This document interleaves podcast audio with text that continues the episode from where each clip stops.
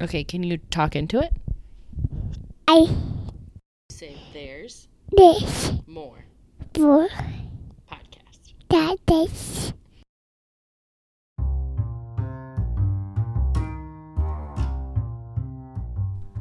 What up, what up, my podcast family? It's the There's More podcast. This is Hannah Knits, introduced by my two year old Harvey Knits. Friends, so glad you joined today. The There's More podcast is here because I want you to know that there's more. I've been a Christian my whole life and functioned most of my life believing that I had all there was to God. I was in church, I was serving, I was doing, I was Bible studying. And man, I just didn't know there was more. This personal, engaging relationship that is better than the best, y'all.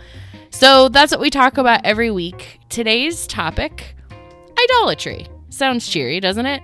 So uh, I was reading through First Corinthians, ran into this word, and I couldn't get away from it. So here we go. How do you start a podcast episode about idolatry? Things you probably can't Google. I don't I don't really know how to start a podcast about idolatry. I've heard the word idolatry before. I'll start with that. I'm guessing you have too. I know that it's in the 10 commandments, something about do not commit idolatry.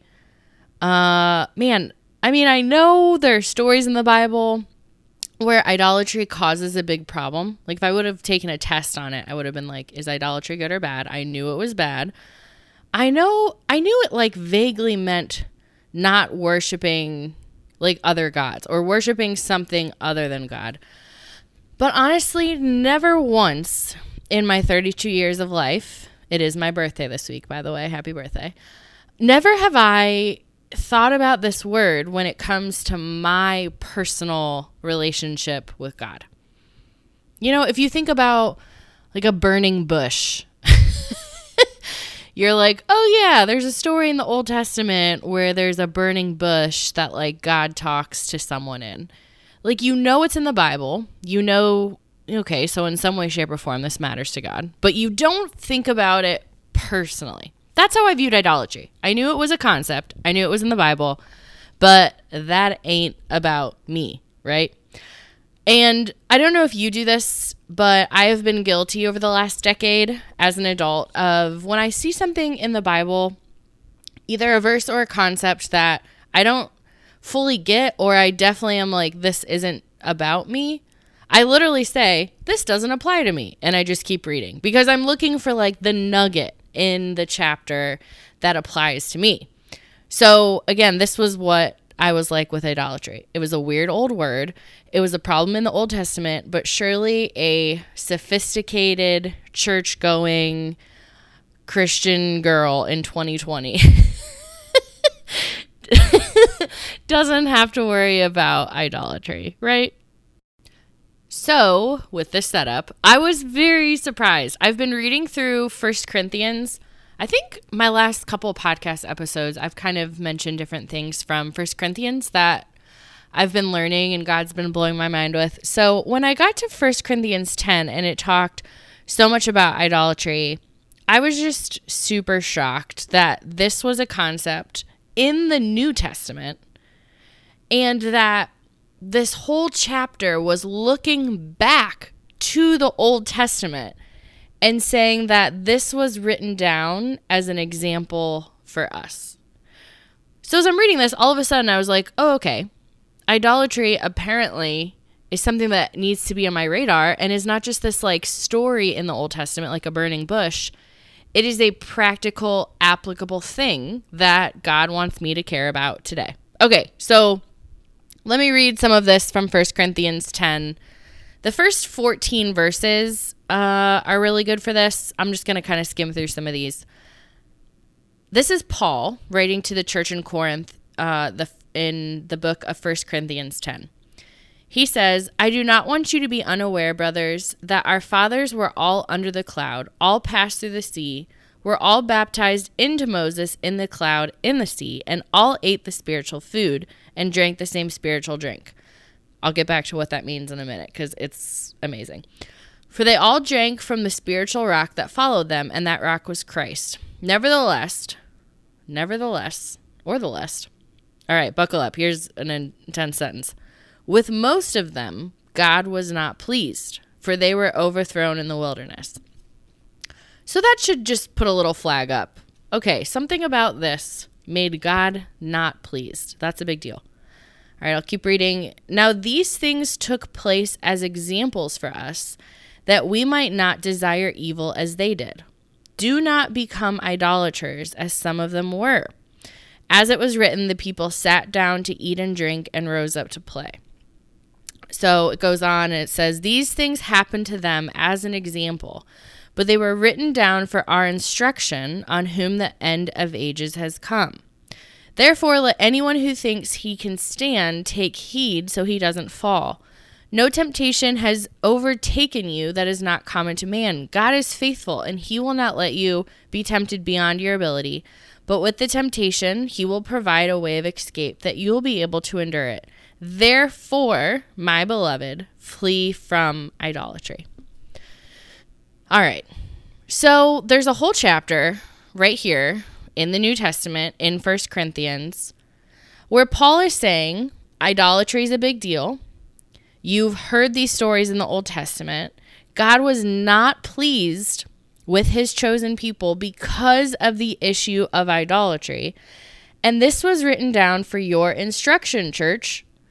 Flee from idolatry. An alternative title, possibly, to this episode could be Turns out the Old Testament talks about you. or apparently the whole Bible is actually about Jesus. Man, I've heard this forever. Like growing up in the church, I've heard people say like the whole Bible points to Christ. And you know, it's important to read the Old Testament because the whole Bible tells the story of Jesus. Now, maybe you, as you've read the Bible, as you've engaged in church, you've had a better concept of what that mean, of what that meant, or you could practically describe what that meant. I could not. I heard this all the time. I would have said yes. I would on a true or false on a test. I would have said true. The whole Bible's about Jesus. But if you would have asked me, tell me some examples in the Old Testament that point to Jesus. I could have read you like three or four prophecies that like say a savior is coming. That verse that everyone reads around Christmas time, you know, about like the king being born. I mean, I I could have found some of those things, but there's a lot of stuff in the Old Testament that I have no idea what what it's about and no idea why it's there. And if I'm being honest, I would say a lot of these stories, like this one, of like, okay, we're reflecting on the Israelites being lost in the wilderness and committing idolatry. How in the world is this about Jesus? And how in the world, why does this matter?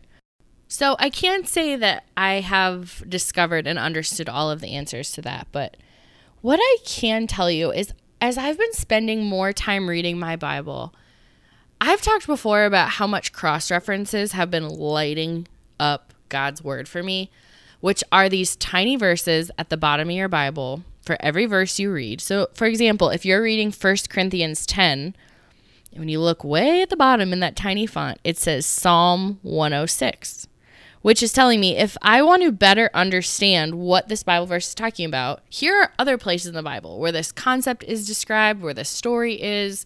Like, follow the Bible bouncing trail. So I go to Psalm 106, buckle up, we're going to get there. But this idea of cross references has really helped connect the Bible to me. Like, wow, when I'm reading this in Hebrews and this cross reference takes me to Leviticus, all of a sudden I see how this passage was talking about the redemption story of Jesus before Jesus was even around 700 years before, you know? Okay, so here's the deal. As I've been doing this more and more, just a piece to kind of throw into this, you know, very light conversation on idolatry is an important thing to understand throughout the Bible is there is a central theme of redemption in the whole Bible. Okay? So, in the Old Testament, God's chosen people, the Israelites, were taken from slavery to freedom. So, the thing that they are always encouraged to look back on, to celebrate, and to view their life and lens through is their exodus from Egypt. God took them from slavery to freedom. Now, the reason it's important to understand that is let's go back to this passage in 1 Corinthians 10, those first couple verses that are setting up why idolatry was such a big deal. This is what it's saying it's saying, hey, our fathers were all under the cloud, all passed through the sea, were all baptized into Moses. They drank the same spiritual food and spiritual drink. Uh, the rock that followed them, the rock was Christ. Okay. Again, sounds weird, but when you read into it, you look at all these cross references. Why is it saying they were baptized through Moses? Man, this is getting on a whole trail, but I'm obsessed with the trail. obsessed with the trail, so I hope you're following me. Okay, Old Testament, slavery to freedom, redemption, right? God moved them from Egypt through Moses. So Moses led the people from slavery to freedom. Literally, as they passed through the Red Sea, it used this phrase in 1 Corinthians 10 that says they were baptized into Moses through the sea. Okay? Like, are you hearing some analogies here to the New Testament? Moving from slavery to freedom from God's chosen person, Moses, and they're they're giving this metaphor of as they're going through the Red Sea, this baptism. Like, okay, what? Like that is crazy. Cuz think about it, guys, in the New Testament, right? We as believers went from the sin of slavery to freedom. The Bible says that we are slaves to sin and that through the gift of Jesus, he leads us from slavery to freedom in the story of the gospel. So, when you see anything in the Old Testament, or even like this example in the New Testament, 1 Corinthians 10, where they're saying, like, the lens that we view this through, the story of redemption in the Old Testament, God is saying, Remember what I did. Remember that I moved you from slavery to freedom. Remember the exodus from Egypt. As we interact with God now, He's saying, Remember what I did. Remember, sweet friend, that you were a slave to sin and that I moved you to freedom through Jesus on the cross. It is the same story of redemption man. And I know I mentioned Psalm 106 as a great cross reference to this passage in 1 Corinthians 10. Psalm 106 23 said that God wanted to destroy his people because of idolatry, because of their sin of worshiping other things before God. But Psalm 106, verse 23 said, Had not Moses, his chosen one, stood in the breach before him to turn away God's wrath from destroying them. Again, do you hear the metaphor? Do you hear the reflection from the Old Testament to the New Testament? God's wrath wanted to destroy the people for what they had done. But Moses, the chosen one, stood in the gap before him, turned away God's wrath, and said, I will lead them into freedom, which which brought was brought out by God's love for his people. In the New Testament, this is what Jesus did. Okay, so are you seeing this? It's a big deal. Are you seeing the connection here? And the reason I'm going on and on about this is because the Bible is dope, all right? Like, you need to get into it more. I need to get into it more. Like, you read an old word like idolatry and you think this doesn't apply to me. And then all of a sudden you start going on these rabbit trails and you're like, word to your mother. Okay, so let's get back to this concept in 1 Corinthians 10. It's saying, flee from idolatry. That was in verse 14. Because idolatry caused God to literally want to destroy his people. Like, he was not pleased with their idolatry. This is a big deal to God then, and it is now. So let's go to this cross reference in Psalm 106 that talks more about what uh, the Israelites did, what God's people did, and why it was such a big deal. So I recommend just all of Psalm 106, the whole thing. All right. It's 48 verses. Go read it. But let me just read some of these verses that are, again, telling the story that Paul is referring to in 1 Corinthians 10. So, verse 7 Our fathers, when they were in Egypt, did not consider your wondrous works, God. They did not remember the abundance of your steadfast love. They rebelled by the sea. Yet he saved them for his name's sake, that he may make known his mighty power. He rebuked the Red Sea, and it became dry, and he led them through the deep. He saved them from the hand of their foe and redeemed them from the power of the enemy. Word. Who your mother? Okay. So here we go. Remember, redemption, the whole story in the Old Testament is redemption. The whole story in the New Testament is redemption. In the Old Testament, God is saying, Hey, look what I did. I took you from slavery to freedom. you crossed through the Red Sea. I saved you. And how did God's people respond? Um, verse 19 they made a calf and worshiped a metal image. They exchanged the glory of God for the image of an ox that eats grass. They forgot God, their Savior, who had done great things in Egypt, wondrous works in the land, and awesome deeds by the Red Sea. Okay, so here we go. Like, he does this amazing thing, and God's people forget like they they aren't so overwhelmed and consumed with this idea of what God did for them. It says in verse 24, they despised the pleasant land and had no faith in God's promise. Verse 36, they served their idols, which became a snare to them. Verse 43, many times God delivered them, but they were rebellious in their purposes. Nevertheless, he looked upon their distress when he heard their cry. For their sake, he always remembered his covenant.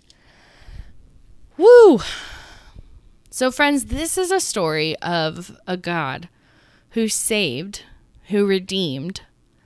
And even when God's chosen people worshiped other gods and chose other things before God, he still is coming full passion, full steam ahead with his steadfast love. He's still remembering his promise to his people even when they forget it. And he's still delivering them, he's still loving them, he's still hearing their cry. Like he is still their God and loving them, even though they are forgetting and they are turning away. So when you look at this verse in 1 Corinthians 10, it's saying, man, this was a bummer. it's saying God's people, even with all he did, they forgot. Like they chose other things over God. And let's go back to what this is saying. It says, These things took place. Do you remember what it said? As examples for us that we may not desire evil as they did. Do not be idolaters. And remember that verse 14 flee from idolatry. All right, so that's what happened in the Old Testament. That is what Paul is talking about in 1 Corinthians 10. When you go to other places in the Bible where it talks about idolatry, I read through a study uh, with my church going through Colossians earlier in 2020. Uh, man, before coronavirus, whole different world. And in Colossians 3, verse 5 and 6, in uh, the New Living Translation says, Don't be greedy, for a greedy person is an idolater, worshiping the things of the world. In ESV, the English Standard Version of the Bible, that verse says, Don't be covetous, don't have covetousness, which is a hard word to say, which is probably why the NLT switched it to greedy. but coveting, desiring things that you don't have. So I was reading through all this. I'm seeing this in 1 Corinthians 10. I'm reading the story in Psalm 106. I'm reading these verses in Colossians 3 saying, okay, idolatry is a big deal. It's talked about. God tells me to flee from it. But practically, Like, what does that look like in 2020 in my life? And I just couldn't shake that question because there was something about as I was reading this that I felt just my spirit saying, This is you.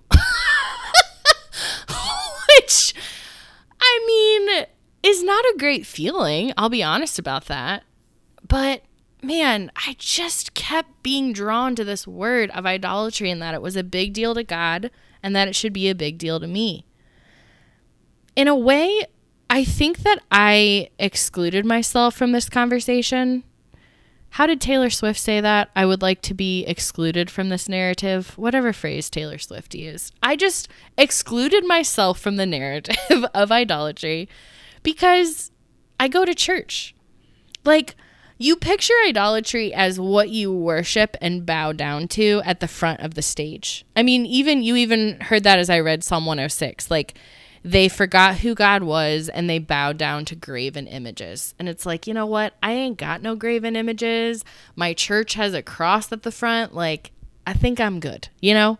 Like, and this is the thing that as I was reading these verses, as I'm looking at this, and then I started listening to sermons on idolatry, I essentially had this understanding and this learning that when God's talking about idolatry and he's giving this example in 1 Corinthians 10, idolatry is not so much about what's up on stage. Like, what's the thing you're physically worshiping and bowing down to?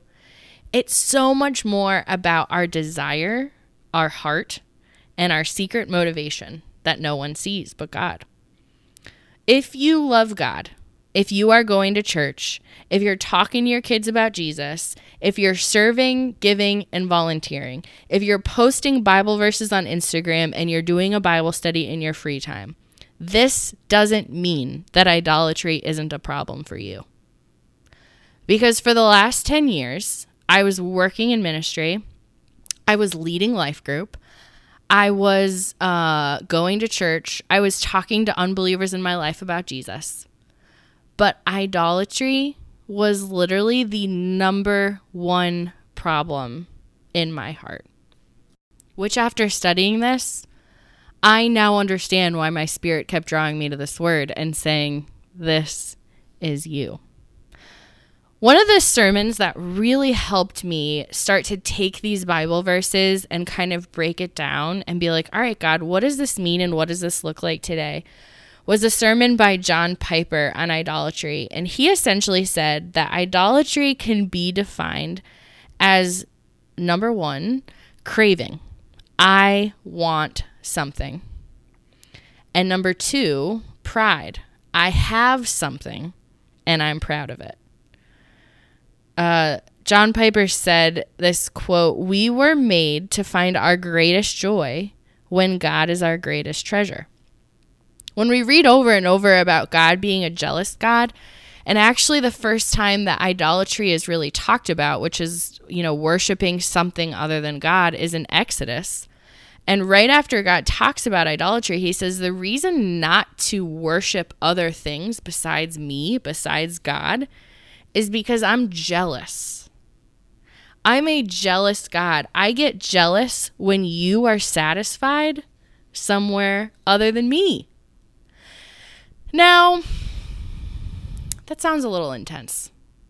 I don't know if this is true, which I should probably, you know, read before I just proclaim this on the microphone on my podcast. but I remember hearing this story once where um, when Oprah was interviewed about like why she wasn't sure about the God of the Bible or like what turned her away from Christianity, she said, I heard uh, someone say a Bible verse about God being jealous, and I wanted nothing to do with a God that had such a negative emotion.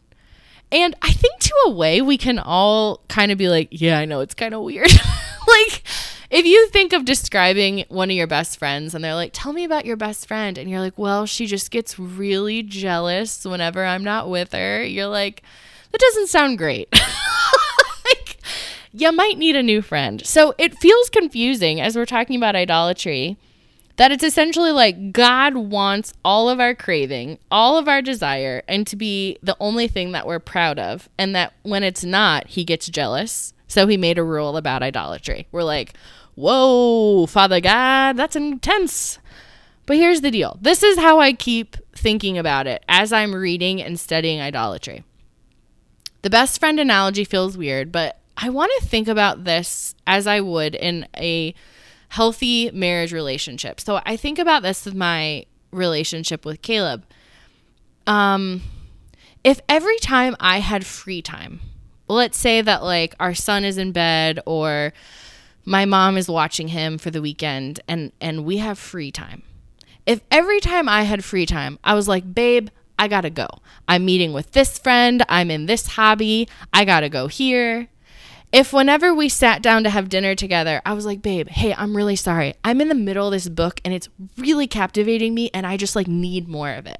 And I, uh, during our dinner, I'm reading this other book because I just need it. I want to know what does this say? If every time we had a date night, I was like, hey, babe, do you mind if I invite other friends? Because my friend Ashrita is so freaking fun and I want her to come with us. Are you cool with that? Over time, if my husband's love for me was as true as he says it is, the boy would get jealous. Like it would be like, Hannah, why don't you enjoy me? Like, why, whenever we're alone, do you need the book in front of you? Do you invite your friends? Why, whenever you have free time, are you running to the next thing and you're not just sitting and hanging out with me, with your husband? I am jealous for you, Hannah. That would be a beautiful version of jealousy. Because of his love for me, he wants me to be satisfied with him. He wants me to enjoy being with him. And man, this is the picture that I keep getting as I read about idolatry. If other things satisfy us more than God, God's not cool with it. If other things satisfy us more than God, we are the Israelites. We are the story in 1 Corinthians 10 who forgets what God has done and this redemption and this insane love that time after time after time He gives us, He chases after us, He pursues us with. Like, idolatry is not just the bowing down to a golden ox, which is how I always pictured it in Sunday school in the Old Testament. Idolatry is an activity of your heart. Like it's what you crave, it's what you want.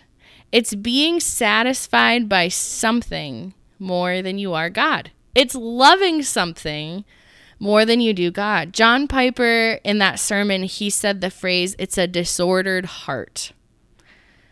And then said a, a quote that about knocked me off of my seat.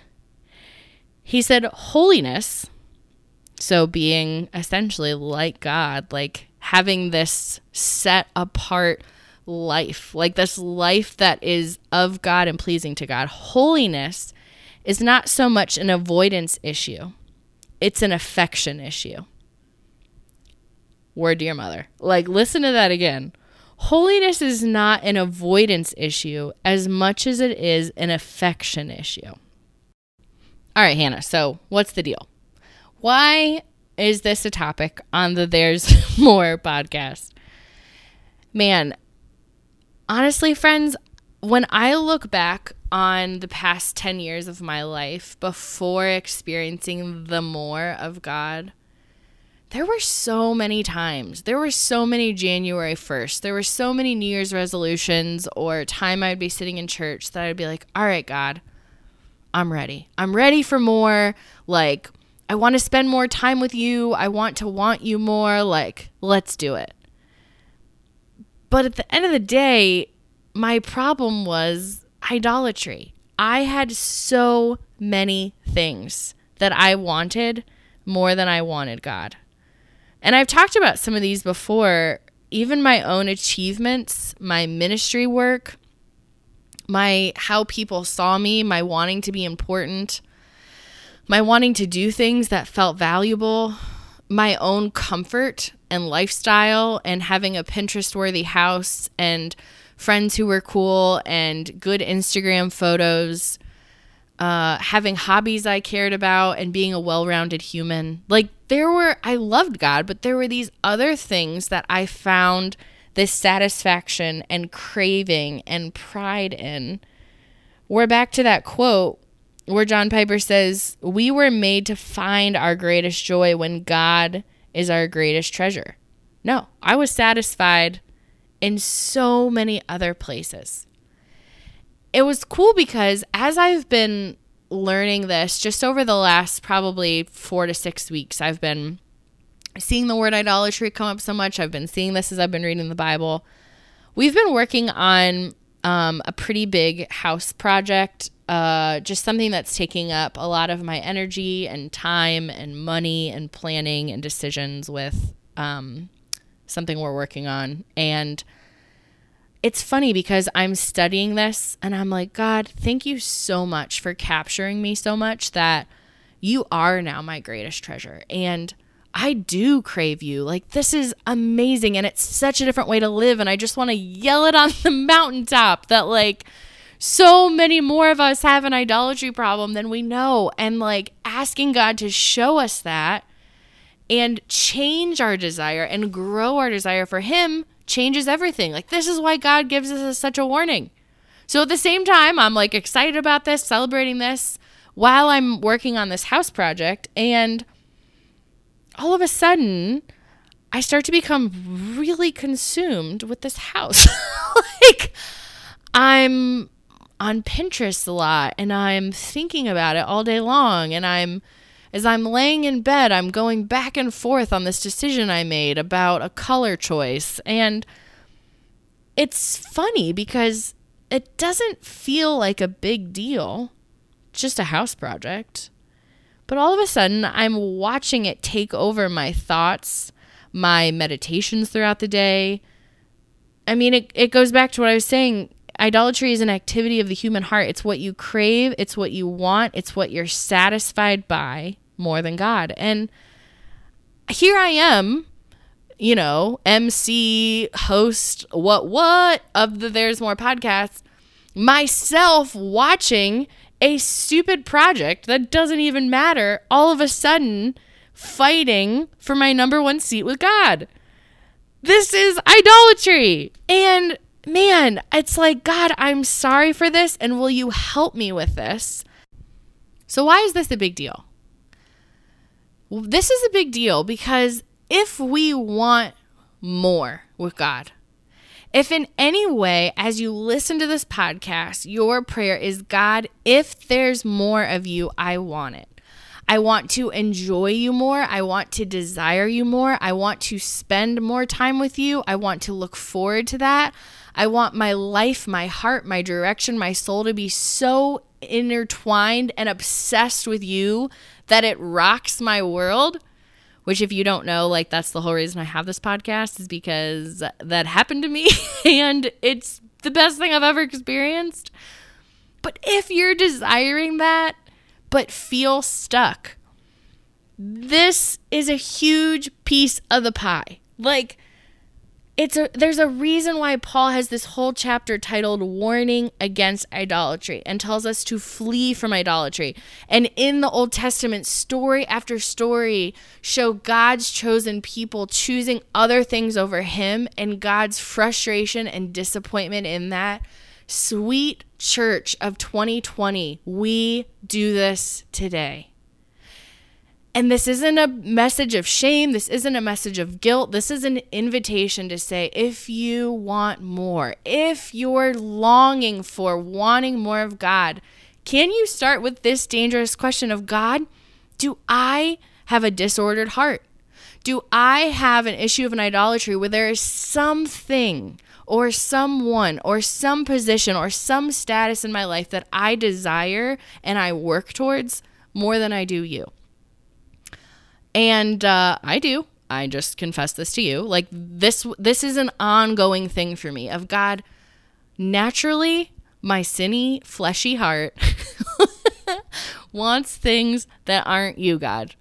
And it's this continual thing of God, I want you to be number one. Strip this from me. Show this from me. Sometimes it's easy, sometimes it's painful. All right. And just as I'm recording this, like, this is my prayer for you, dear listener, that your excitement about the more, your pursuit of the more, when it calls for something hard, when it goes back to this verse in Galatians 2:20 of I have literally died to myself and it is no longer I who live but Christ who lives in me. It means that even when it's hard, even when it's a little prickly, a little uncomfortable, you don't love the, you know, the feelings it's stirring up, that you're willing to fight it because you're willing to push in and say like, God, whatever it is, I want you I want you first. Show me where I have idolatry. Show me what that looks like to flee from it and instead pursue, desire you.